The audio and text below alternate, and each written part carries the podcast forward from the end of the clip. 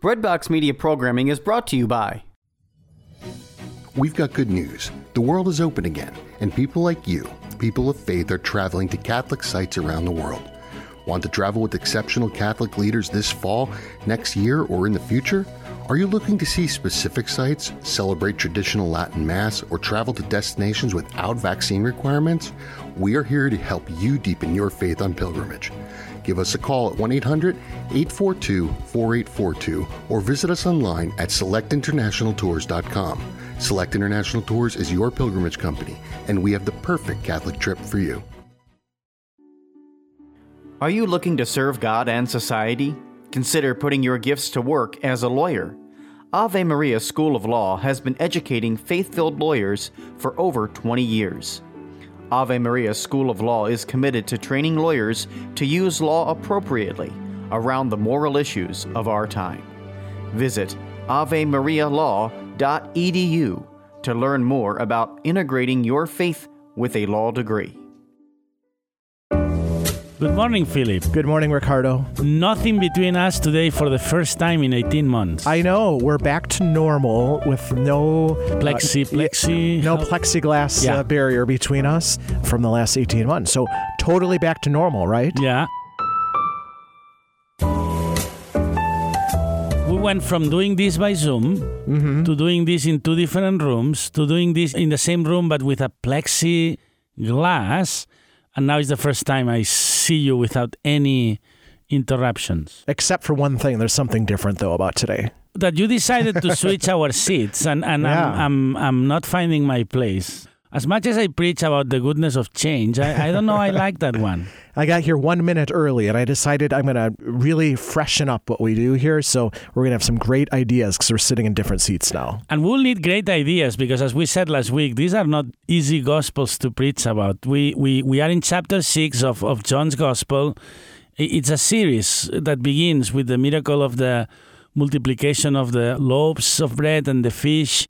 And now we, we begin a series of gospels that will sound very theological, but, but about, about the Eucharist, which is one of our core beliefs. So we, we will try our best to, to give it justice. Before we read the gospel, let me just expand on that. And there's really three parts to John chapter 6. We'll work through most of it now, but it's kind of like the introduction is today. So it's chapter 6, verses 22 to 34.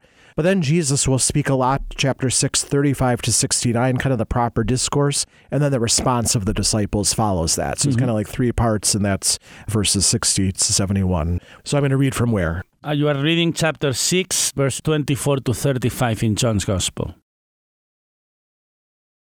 When the crowd saw that neither Jesus nor his disciples were there, they themselves got into boats and came to Capernaum looking for Jesus.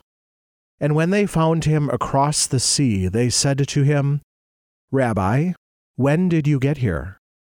Jesus answered them and said, Amen, amen, I say to you, you are looking for me not because you saw signs, but because you ate the loaves and were filled. Do not work for food that perishes, but for the food that endures for eternal life, which the Son of Man will give you. For on him the Father, God, has set his seal.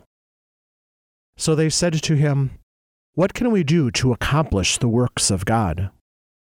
Jesus answered and said to them, This is the work of God, that you believe in the one he sent.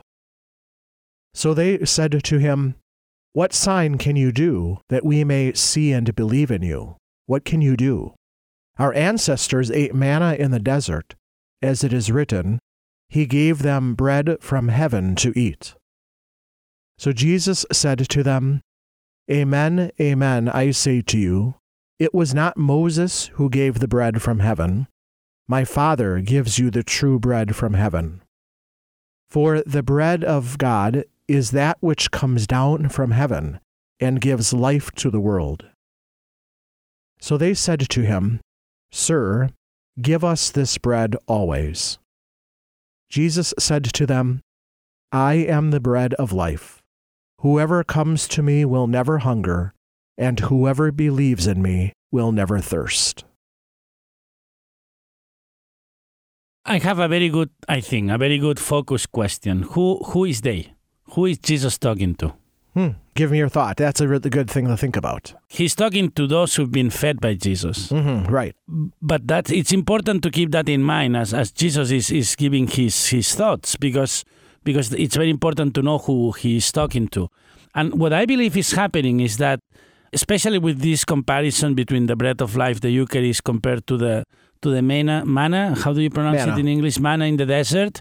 Is that we, we humans, uh, you know, this pyramid of needs that, that we've heard about before, that, that Jesus was feeding them and he's inviting them to a, a feeding that is beyond the physical feeding.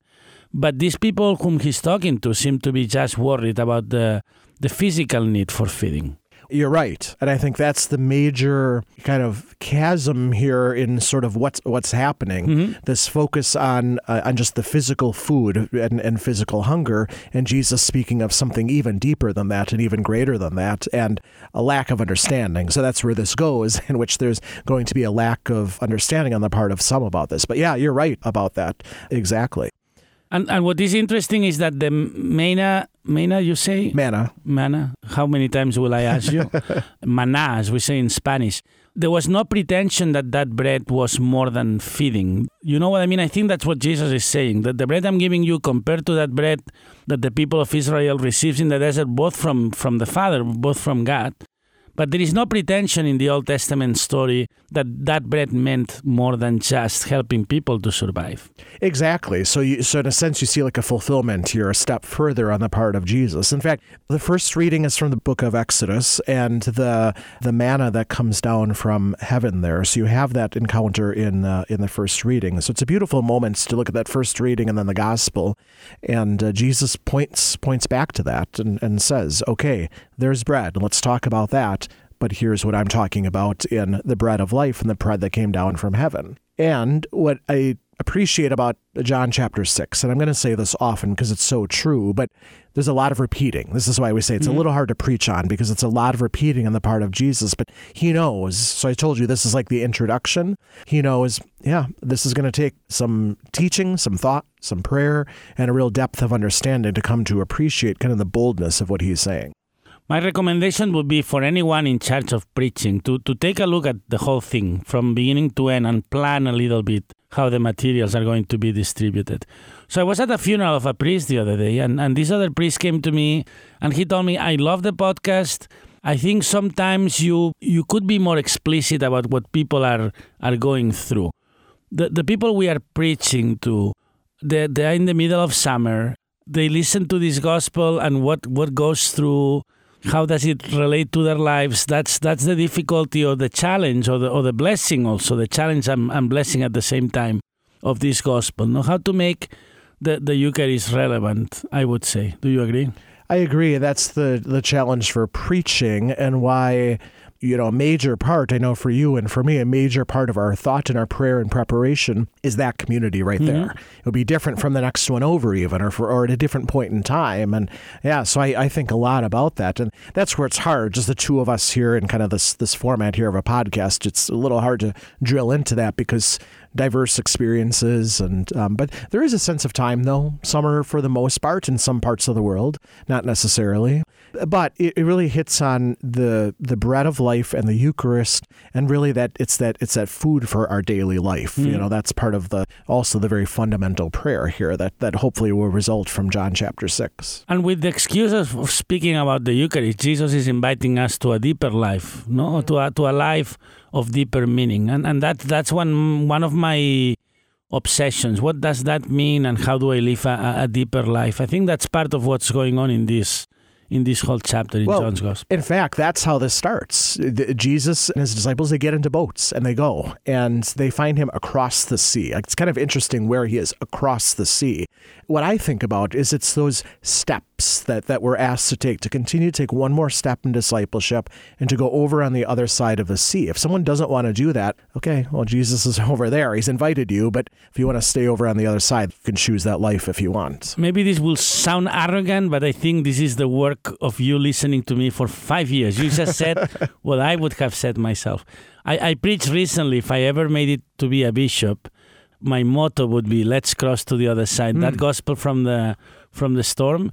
It was funny that some people laughed, some people didn't get the joke, but but interesting. This going to the other side that you just identify. Right. And I think that's that's a common theme with all these gospels that we are going to read this these weekends is is an invitation to a deeper life and and to see things beyond what they what the physical need beyond beyond a normal life of survival into a, a life of fruition of fruitfulness. I agree, and this is the nourishment that uh, that the Lord gives us. It's a response, it's an answer to our human need uh, that we all have nourishment. So my last question today, Philip, will you call me tomorrow? A text maybe. I'm turning 49. 49. Mm-hmm. Wow.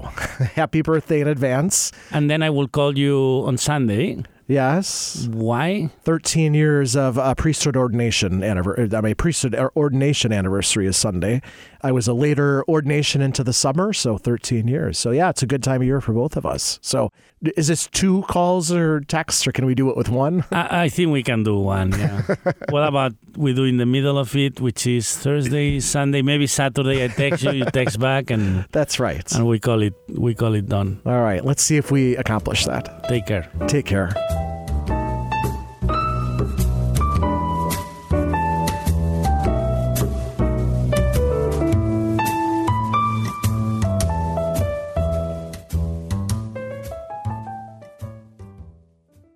This is Kevin O'Brien of EWTN's Theater of the Word. I'm excited also to teach middle school and high school literature, speech, and drama with homeschoolconnections.com, an online Catholic curriculum provider. Your student can meet with me online for a live, interactive class. Whether you take apologetics with John Martignoni, or grade school with Jackie De La Viaga, or any of the other 400 plus courses with homeschoolconnections.com, online Catholic learning for your homeschooling family is available for you.